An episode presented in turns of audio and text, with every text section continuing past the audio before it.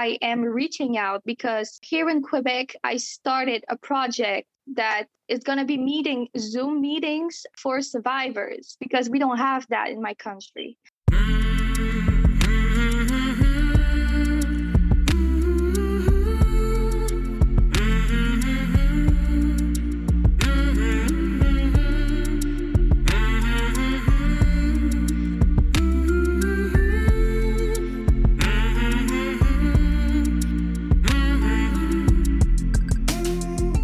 Hey there, my name is Sean, and this is Suicide Noted.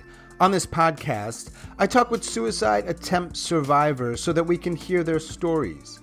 Every year, around the world, millions of people try to take their own lives, and we almost never talk about it. And when we do talk about it, many of us, including me, well, we're not very good at it. So one of my goals with this podcast is to have more conversations, and hopefully better conversations, with attempt survivors. Now, we're talking about suicide, so this may not be a good fit for everybody. Please take this into account before you listen. I do hope you listen because there is so much to learn. If you are a suicide attempt survivor and you'd like to share your story, I'd love to talk. Please reach out. hello@suicidenoted.com or on Facebook or Twitter at Suicide Noted. And as always, I want to thank all of our attempt survivors who have joined me on this podcast to share their stories so openly and so bravely, and to everybody who listens. We started this podcast back in July, and we have had more and more listeners in more places, so thank you. I really appreciate it. If you want to help out in some other ways, hey, please let people know about this podcast. If you listen on Apple, rating, reviewing, and subscribing help. It helps other people find the podcast. And if you'd like to make a one-time or ongoing financial contribution, I'll put a link in the show notes to our Patreon page. Today, I am talking with Elodie. Elodie lives in Quebec, Canada, and she is a suicide attempt survivor. Elodie, what a cool name. Thank you. It's Canadian. It's a Canadian name? I think it is. Well, you pronounce it Elodie, but, it's fine. Elodie. Yes. How was that? Elodie. It's fine. Either way, it's fine. Okay. How did we connect? Do you remember? I actually went on a Facebook page and I saw that you were interviewing people. I actually went and found your WhatsApp. That's right. That's not a common thing. It was really interesting that you found that. I'm glad you did. And can you share with whoever might be listening to this, right? Yes. What you shared with me in terms of why you reached out and what sort of situation you're in of late. Yeah. Actually, the 11th of May, the 11th on last month, actually, I tried to kill myself. I took a lot of pills, a lot of wine. Actually, I took 4 bottles and I drank them so fast. All I remember actually was I screamed from the top of my lungs. I said, if you exist, you have to prove it because right now my life is not worth living and I cannot do this anymore. I want to die, please. I begged for dying. Yes, I never prayed that much. I'm not a religious person, but right now I am indeed a religious person because God proved me that this day he was with me. Really? Yes. All right. So, of course, I want to know more about that. You had said, if you can make some sense of sort of what led up to that, yes, that day. But before then, can you tell me what you mean when you say God? I believe you said God saved you. Was that your words? Yes, it was actually because my heart stopped 2 times and I had arrhythmia, real bad arrhythmia, because I took a lot of pills. Mm-hmm. I was overdosing, and I drank too much for my weight, so I was in a coma for about 2 days. Wow! So I assume this was you're in a hospital, right? You were taken. Yeah, and they had to intubate, and I woke up. I was intubated. I couldn't move. I couldn't speak. I didn't know if I was gone. I knew that my mind was there, but I couldn't move. I couldn't speak. Wow. So that was scary. Right. And you, at that point, obviously have no idea if that's going to be permanent. Right. Right. The damage. And I have two boys. I have a 6-year-old and a 4-year-old. And actually, that scared me to the point where I don't want to die anymore, because I really, like, that was very close. I could have died. Yeah. How, can I ask your age or age range? I'm 24. And my story begins, I had a very hard journey, but my life is not over yet. No, clearly not.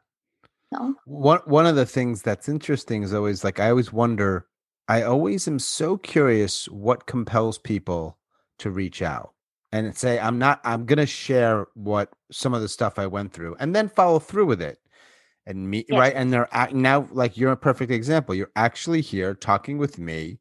Yes. Through the benefit of technology. I'm in North Carolina. You're in Quebec? Quebec. Yes, I am indeed. And we're talking about something that was rather recent. Yes, 31 days ago. Right. So thank you. Well, you're welcome. And actually, the reason I wanted to speak out is because actually where I'm from, we do have some help for the family of dying, not survivors, of dying or dead people that committed suicide. Right. But actually today I am reaching out because here in Quebec, I started a project that is going to be Zoom meetings actually for survivors, because we don't have that in my country. So that is why today I am speaking out, and I wanted to talk to you more about the project. Wow. I knew I wanted to do this podcast last year, but I was just curious, what else is out there? And you're right, whether it was on a podcast or social media groups or wherever else, or local in-person organizations, there was a fair amount, fortunately, for loss survivors. Yes. Right. And that's great. I mean, very good. It's amazing. Right. Yes. But very little for attempt survivors. Sometimes you would find stuff kind of connected to like addiction recovery, maybe a subset of that, but not its own thing. Exactly. So that's why I actually speak with professional in my region. It's called the Travesse. Actually, it means like it's for people that have suicide thoughts, and they do prevention, okay? It's a suicide crisis hotline, okay? And actually, I've been trying to call multiple times in my country those hotlines. I really try to reach out because when I got out of the hospital, actually, I wanted to talk to survivors, but I couldn't find anyone willing to speak with me or any associations. So that really, for me, it really frustrated me, because we're in 2021 and suicide, we should talk about this, yes. But we need more survivors that speak together, or like in group chat or whatever, in like Zoom videos. So that's why today I am reaching out. So maybe other people will like to join me in those conferences. Wow. So great. That's so great. So are you comfortable going back a little bit wherever? So there's more than one story here. One of the stories, or parts of the stories, is how you survived and are now actually taking these kind of bold steps to create spaces for people who are dealing with this. I'm also curious, however you want to start this other part of the story, in your 24 years, what led up to last month? Actually, I have personality limit disorder. It's a very common mental issue. It's like you're scared of talking to people. I do have generalized anxiety. I have ADHD. I have PTSD. I have minor depression, which is really hard for me to do all of my mom work, if you want, all the time, actually. So really what really triggered that feeling of helpless, it's that, I've been raped a month ago. So that is why I couldn't trust anyone anymore. So that's what happened. Okay. So, and I don't mean to spend an unnecessary amount of time on difficult things. It's fine. But just so I'm clear, you grew up in Montreal. I did. right? And you're dealing with stuff. A lot. Yeah. Yeah. I'm not minimizing. It's different stuff. And as time goes on, for like most people, it gets harder and harder. Yes. And then you start to get some of these diagnoses, which it sounds like you agree with. Yes, I agree. I do agree. I do have problems and I'm taking care of myself. But, you know, it's yes. About 6 years ago, you have your first child. Yes. And then not that long after, you have a second child. Exactly. And mothering is difficult from what you're sharing. Well, like it is for most people, right? So you were assaulted last month and around the same time you tried. Yes. Do you attribute it to the assault or because you said something else, you had no one to talk to about it? No, I couldn't. I never felt like I could. So if you had people that you could trust that were people you could talk to about it, do you think that may have helped you not try? Yes. And I mean, alcohol is a very, very dangerous thing for me because, I mean, I was 13 years old when I began to drink. Mm-hmm. And at 17, I found out I was pregnant. So I stopped drinking. I was not pregnant at that time, but I was drinking heavily again and again. So if I wouldn't have a drink that night, I wouldn't even consider to kill myself. I would have hurt myself with knives and all of those stuff, which I did at the time. But I never tried to kill myself, ever. Mm-hmm. I was thinking about it, but I never committed. So what do you think was different about that night? Because so you're drinking, but it wasn't the first time you drank.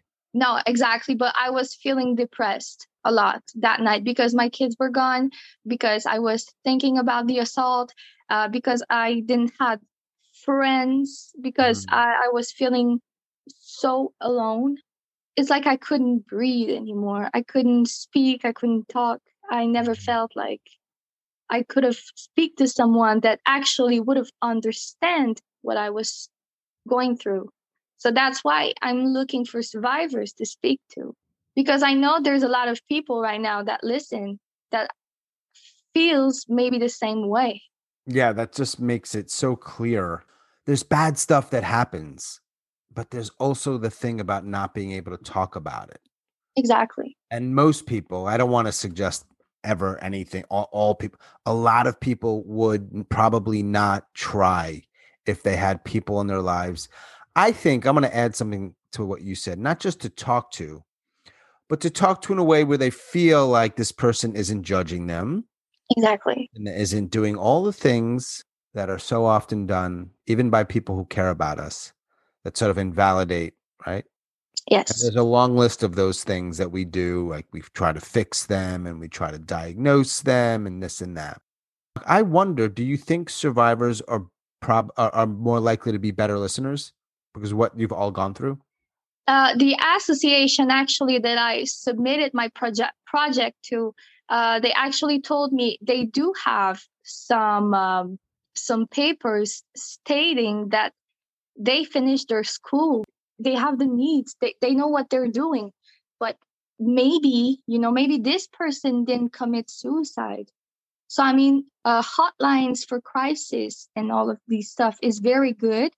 But if you don't live it, if you didn't do it, or if you didn't try, I do think maybe it's a little bit less easy for that person to understand why.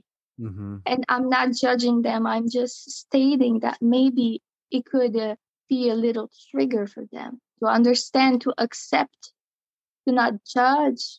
But it's okay because every people is different. And now it's fine, but it's just for us survivors. I mean, to accept what we did, sometimes it's kind of hard to explain that to our family again and again. They don't, well, mine actually, they did understand that I talked to them and I said, do not treat me any different because I did that. I don't want that. Just because it's going to be harder for me to survive after that. If you're treating me differently now because I did that. I don't want to feel like I'm that little fragile thing. You know what I mean? Mm-hmm. That's what I told my family. And how did they respond to that?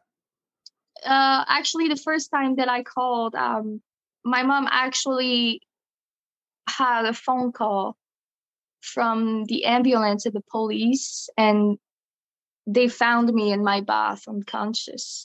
So the first person was my mom.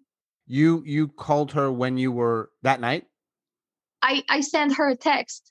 I said, I'm about to do something stupid. Call 911 because I'm not going to do it. My mom never has her phone with her, okay? Mm-hmm. If the ambulance were not there, I would have died. So the ambulance got there fairly soon after that? 5 minutes. Wow, that is very quick. Good. Yes. And they take you to the hospital, and you had said that you were in a coma for 2 days. And who else knows other than your mom? I'm thinking about your children or other family or friends. My ex knows it, the father of the children, mm-hmm. My dad, mm-hmm. my sister, which I don't talk to her. You know, like there's a lot of people that knows what happened, but not a lot of people know why. That's the thing. And now more people will know why. Exactly. Like, I mean, it's fine with me. Sometimes I think it's easier to tell people who don't know it, like strangers, than family and friends. It's different. Exactly. Well, you know, today I wanted to reach out, and I'm here for that, and I'm not hiding anything, and I'm ready to talk whatever it needs to be said, because it has to come out. What else about what led you up to that do you think is something people who are hearing this, who might be in a similar space, you know, what else do you want to talk about with respect to, because I always think people that hear this, a lot of them, whether they've tried or they're thinking about it, or they're just down, or however they find the podcast, they want to feel less alone. And so I always ask people, or often ask them, you know, what about your experience do you think sort of overlaps with people's who might be hearing this? So you shared some stuff. I'm just wondering, sort of an open-ended question of, are there other things you want to share about? The reason? Yeah, the reason, what led up to it. Well, it's a good thing that you are sitting down right now, because actually... I'm sitting. Yeah, you are. I've been cutting myself since almost 10 years. I have anorexia, bulimia for about 10 years. I've had mental depression, chronic depression since I'm about 17 or 18.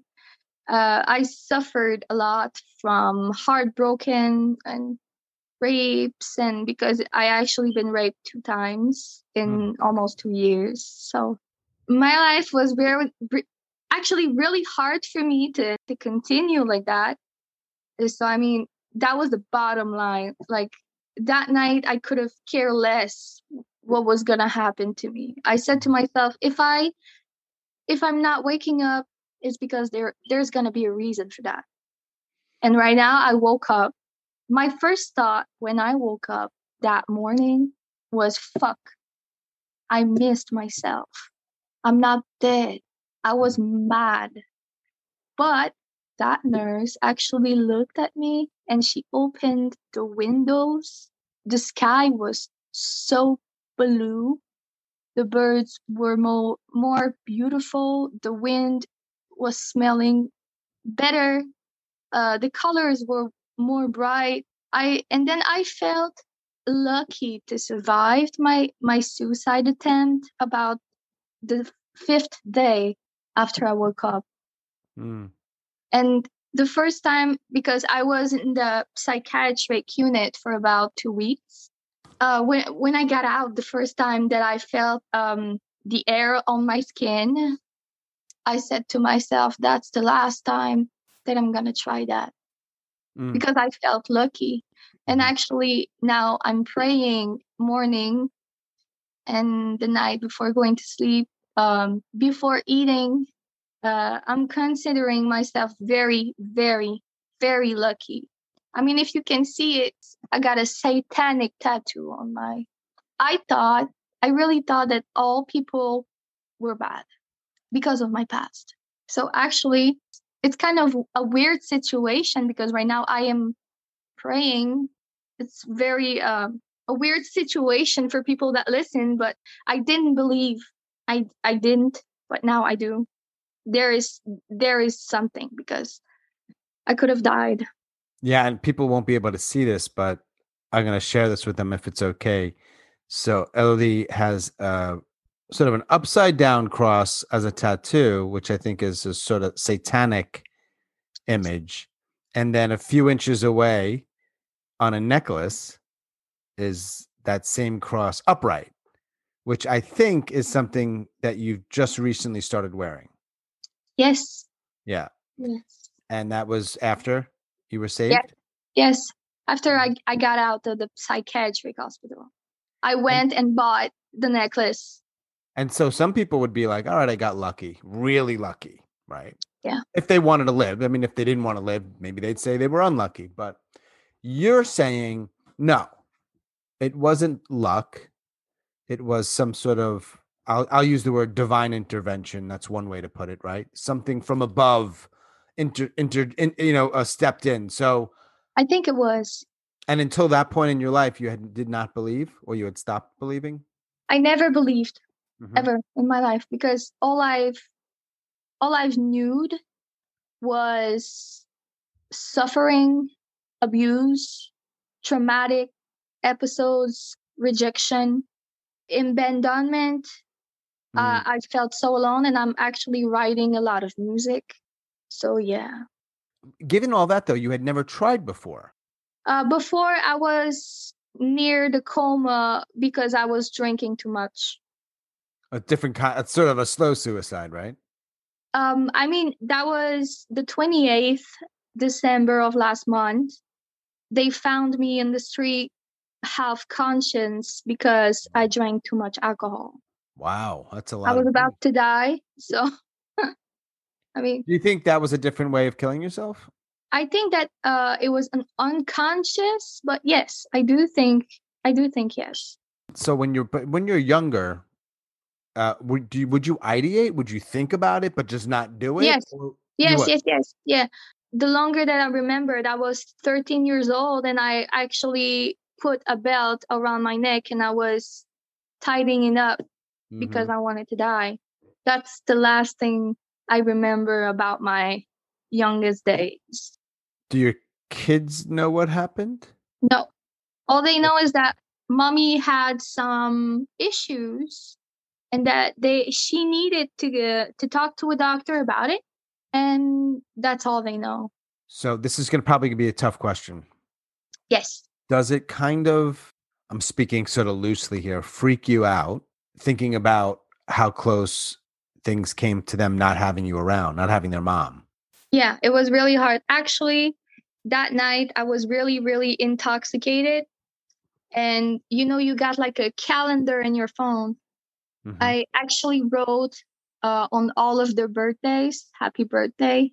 I left many messages and all of my passwords. And I actually signed my card for the organs donations.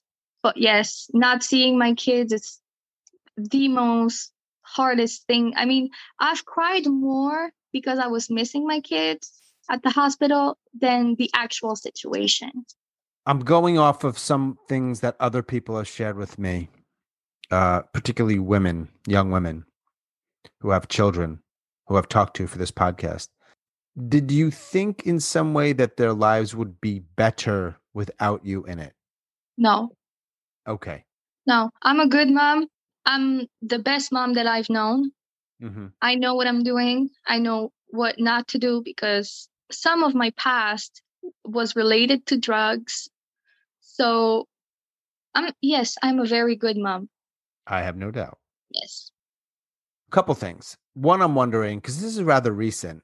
At some point after you get out of the hospital, which is, again, last month, you decide to start this project. Yes. Is that an epiphany, or is that something that you'd been sort of thinking about for a while, and then because of what had happened, you just took action? Actually, when I got out of the hospital, I went online and I've searched for survivors and I couldn't find anything. I've called many places and I couldn't find anything. Mm-hmm. And that frustrated me a lot.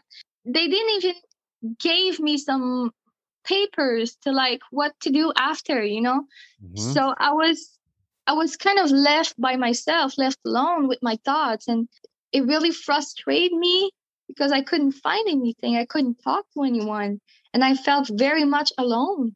So I went and looked online what and how to start a project like this.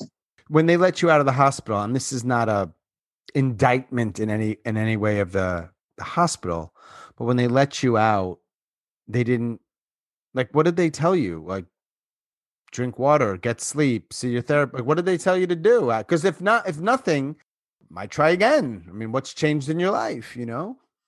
Yeah. Well, they actually gave me antidepressants, which were helping a lot. Mm-hmm. And they still do. Yeah. So I'm seeing a therapist, actually, because I have PTSD because of my attempt. Sometimes I'm closing my eyes and I can see myself dying in the bath. Mm. So, and the bath is inside of my house, the house that my kids live in, the bath that I need to take care of my kids and I have to wash them in that bath. Mm-hmm. So when I got home, the first thing that I did, actually, I opened the door and I went on my knees and I cried like I never cried before, because I never thought I would have seen this home again. So I cried. That was like a shock. So I had to take a pill, actually, to calm me down. And then I took a trash bag and I went in that very bathroom and I took everything out and I put that in the trash. Actually, I talked to my therapist about repainting the walls of that bathroom. It's very hard for me to do because I'm not there yet.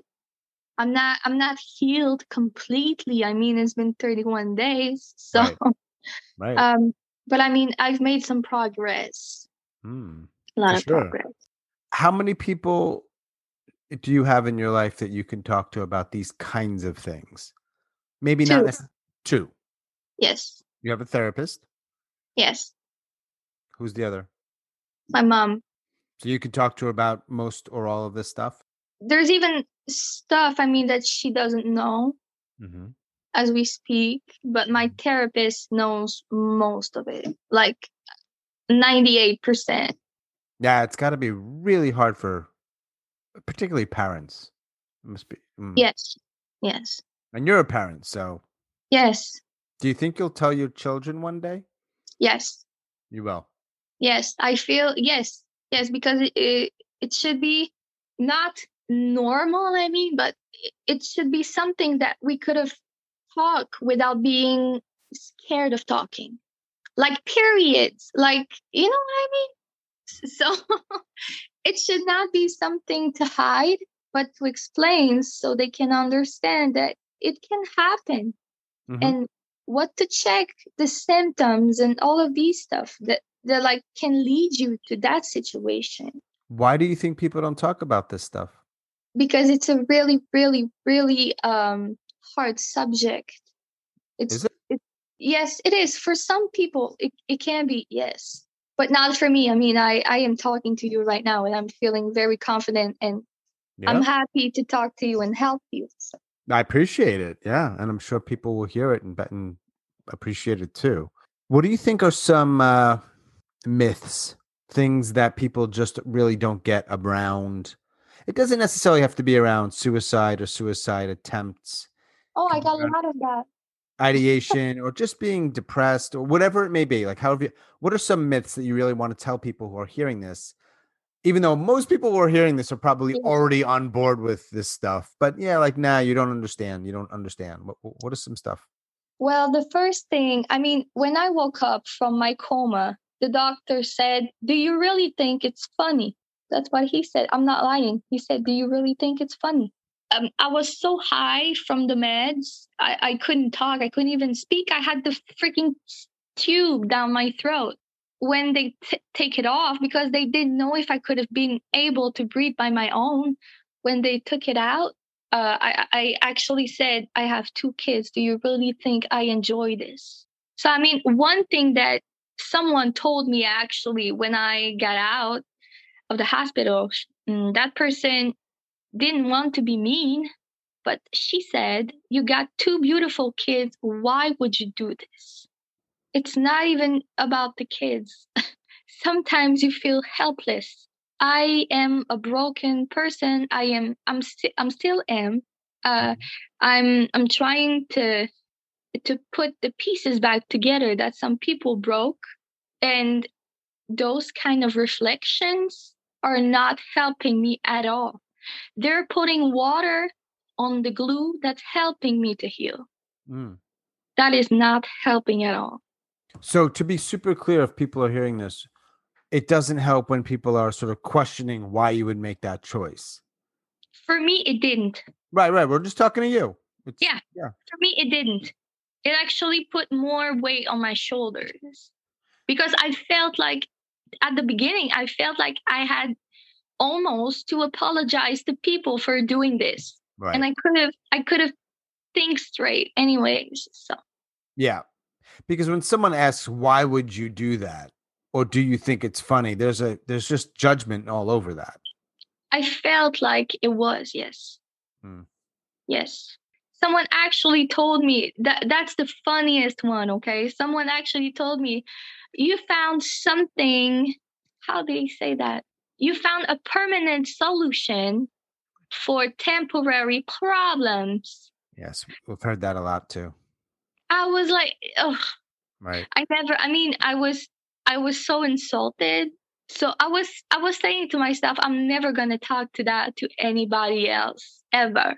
That didn't help. That actually made me mad. Yep. That's exactly right. What you just said is so, so true. It's that you're not only, this is me talking now to anyone listening who isn't already on board or understanding this. When you say these things, you're not only putting up a sort of wall with that person, but that person may never talk to anyone again about this stuff. So you really are, it is damaging. It is because we need to talk. And I felt like I had no one, right. No one else. So I actually tried to reach out and someone told me that, and it broke my heart. The last piece remaining from my heart was broke at that moment. When you are, whatever direction this project goes, I'm feel good about it because I think you're going to demonstrate, I guess is the word, or show people, all right, this is a more helpful or empathetic or even useful way to engage with people who are in this kind of pain or any kind of pain, really. Yes. I feel like the place that I'm trying to build is not only for me, but for other survivors, because I never felt like I could have talked to anyone. I never felt like I was being listened to.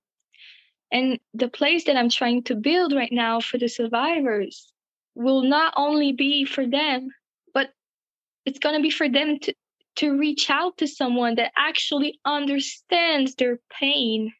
That's what I'm trying to build, because for me, that's the most important thing, is that people can reach out when they need to. No judgment. Yeah, one of the things about the crisis lines, which are also very valuable, but I think, of course, we want things in place in a crisis, but what about before the crisis? Right. Are you just going to wait until we get to a crisis and then we're going to call and then go through the whole thing? Or what about all the stuff before then? Actually, kind of a month before, I was trying to reach out to the psychiatrist, because I had been prescribed antidepressants before and I was not taking them because of my anorexia. It gave me heartburns, it gave me hot flashes. I didn't took them. So my situation actually got worse last winter. There was not a day without thinking about jumping in front of a car outside. That was really bad. That was really, really bad. And the only thing that kept me alive was my kids. How long were you in that space where you thought about it every day like that? Months? Since last December. So we're talking about 4 or 5 months? Yeah. That's a long time to be that. I was really miserable. Right. Did your kids have any idea that you were so miserable? Of course not. So you were able to put on a smiley face for them? Of course. Yes. It's easy. The day when I tried to kill myself, actually that was at noon after the dinner. And that day before, that morning, I went and take a walk with my friend, my only friend, actually, my only close friend near me, you know. So I took a walk with her and she didn't see anything, but deep down, I was dying. Mm. I didn't want to walk outside. I was being anxious. I was shaking, but I was trying to not let her see that. I didn't want her to see me like this because I thought maybe she wouldn't understand what I was feeling. So after my walk, I went inside of the house and I cooked dinner and I didn't eat because I was so depressed. And then I opened the first bottle of wine and I actually drank that bottle in 5 minutes. Wow. And then I took another one and then another one and then another one. And then I decided that I was taking pills. So I actually dropped 2 pills in the sink. Okay. And the doctor told me that it could have just only take 2 pills for me more to die. So what happened is just circumstantial. You know what I mean? But you've also suggested that it might not be just circumstantial. It might be higher power. So yeah, I think it is. I think it is both of that. So I'm just happy to be alive. And I would be really, really happy to being able to talk like to a crowd of people, or I don't know, like to talk about my experience, to share with others that everything is possible, even though you don't think it is. I really thought that there is nothing I couldn't do for that. I couldn't do anything. I really thought that I was alone. Can I share something that might not be comfortable or popular? Yes. It sounds like in some ways you were alone. Yeah, I was. It wasn't just faulty thinking because of depression or alcohol. You were alone. Yeah. I know that maybe not a popular thing because I hear that a lot. You're never alone. You're never alone. I don't want to be a jerk ever, right? I don't. But I want to say sometimes, you know what? That person really is alone. I spend a lot of my life alone. So when someone says, well, you know, you're not alone, I think, no, I kind of am. Yeah. That doesn't mean I need to do harm to myself, but let's just have a real conversation about my actual life or your actual life. Exactly. Spent alone, and it's challenging. Exactly. I'm thinking about your life and you say that you want to talk about it. You're doing it right now, obviously, or maybe to groups of people in person, and you've got this organization project that you've begun.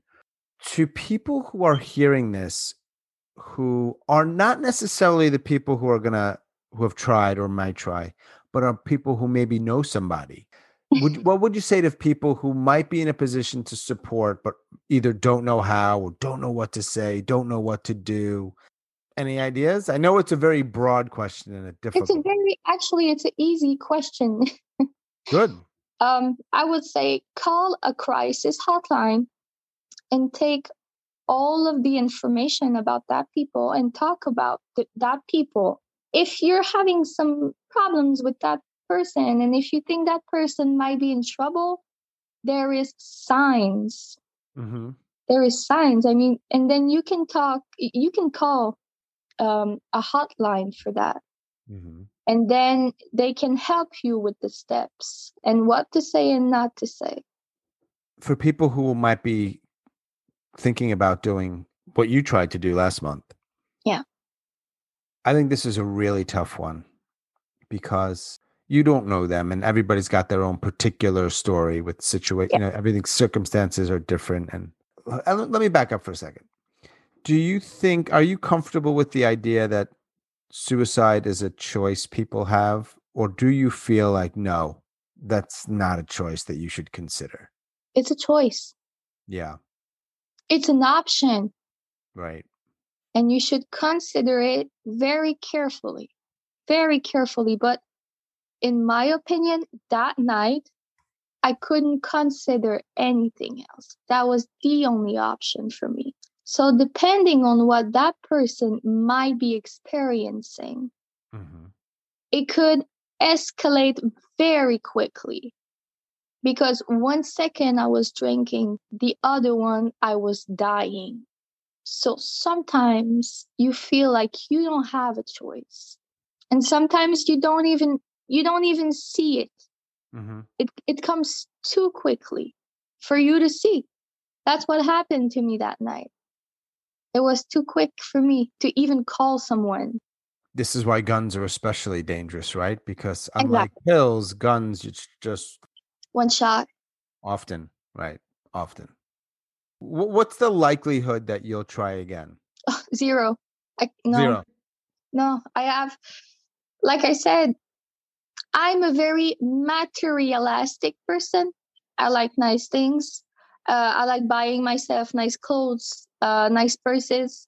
Actually, since I woke up, I'm actually walking outside, mm-hmm. and I'm in the forest.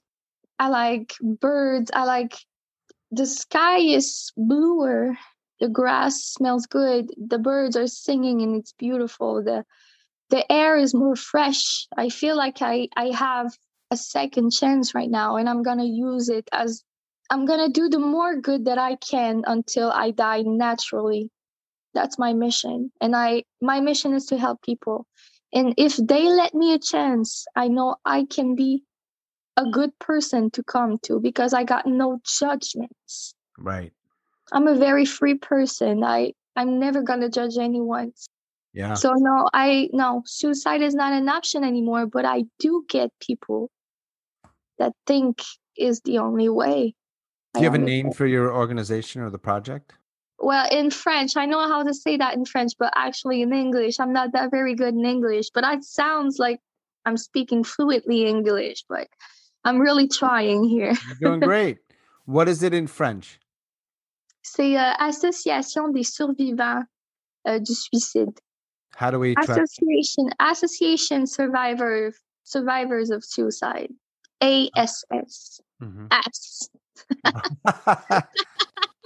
That's great. I actually like the way it sounds in French much better than English. Yes. Generally speaking, French is just better than English. We love French here. We just romanticize French. We think, oh my God, it's French. It sounds so cool. Yeah, exactly. Well, no. What else do you want to share? I could probably talk about these things for hours and hours about your stuff, what you're doing, whatever you want. What else would you like to share?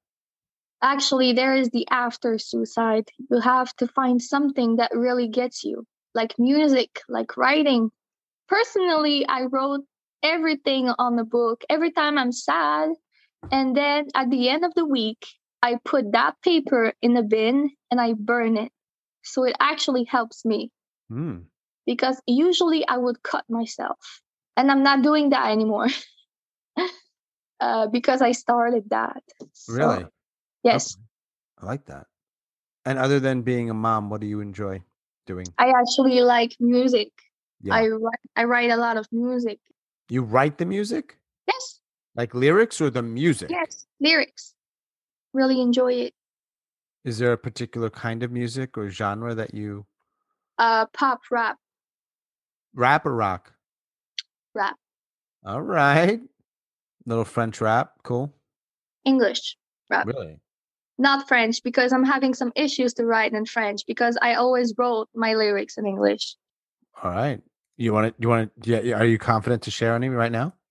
Right now, I do have a project that I'm working on, so I'll keep you posted. Yeah, I want to hear it. And if you don't want to rap it and you just want to say it, that's cool. I think the words matter because I'm sure you're writing about things that are related to these conversations.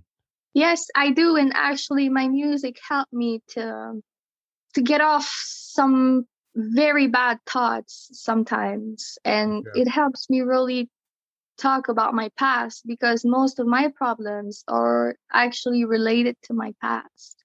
Yeah.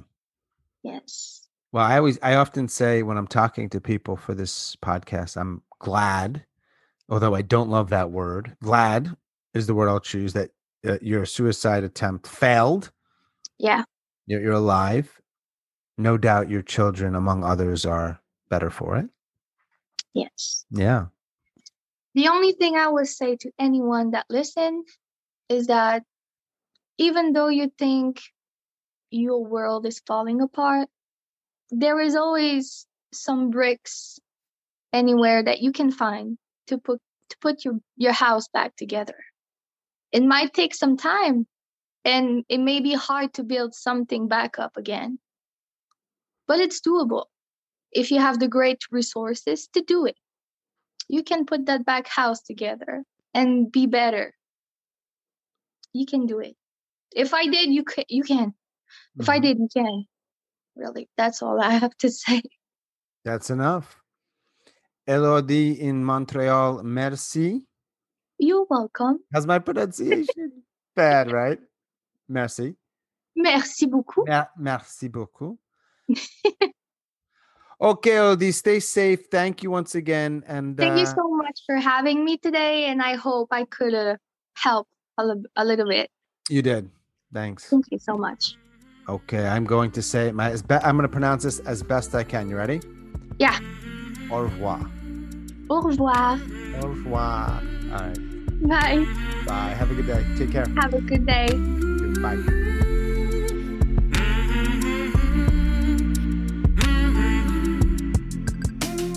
As always, thanks so much for listening and all of your support. Special thanks to Elodie up in Montreal. If you are a suicide attempt survivor and you'd like to share your story, I'd love to talk. Please reach out. hello@suicidenoted.com or on Facebook or Twitter @Suicide Noted. That is all for episode number 57. Stay strong. Do the very best you can. I'll talk to you soon.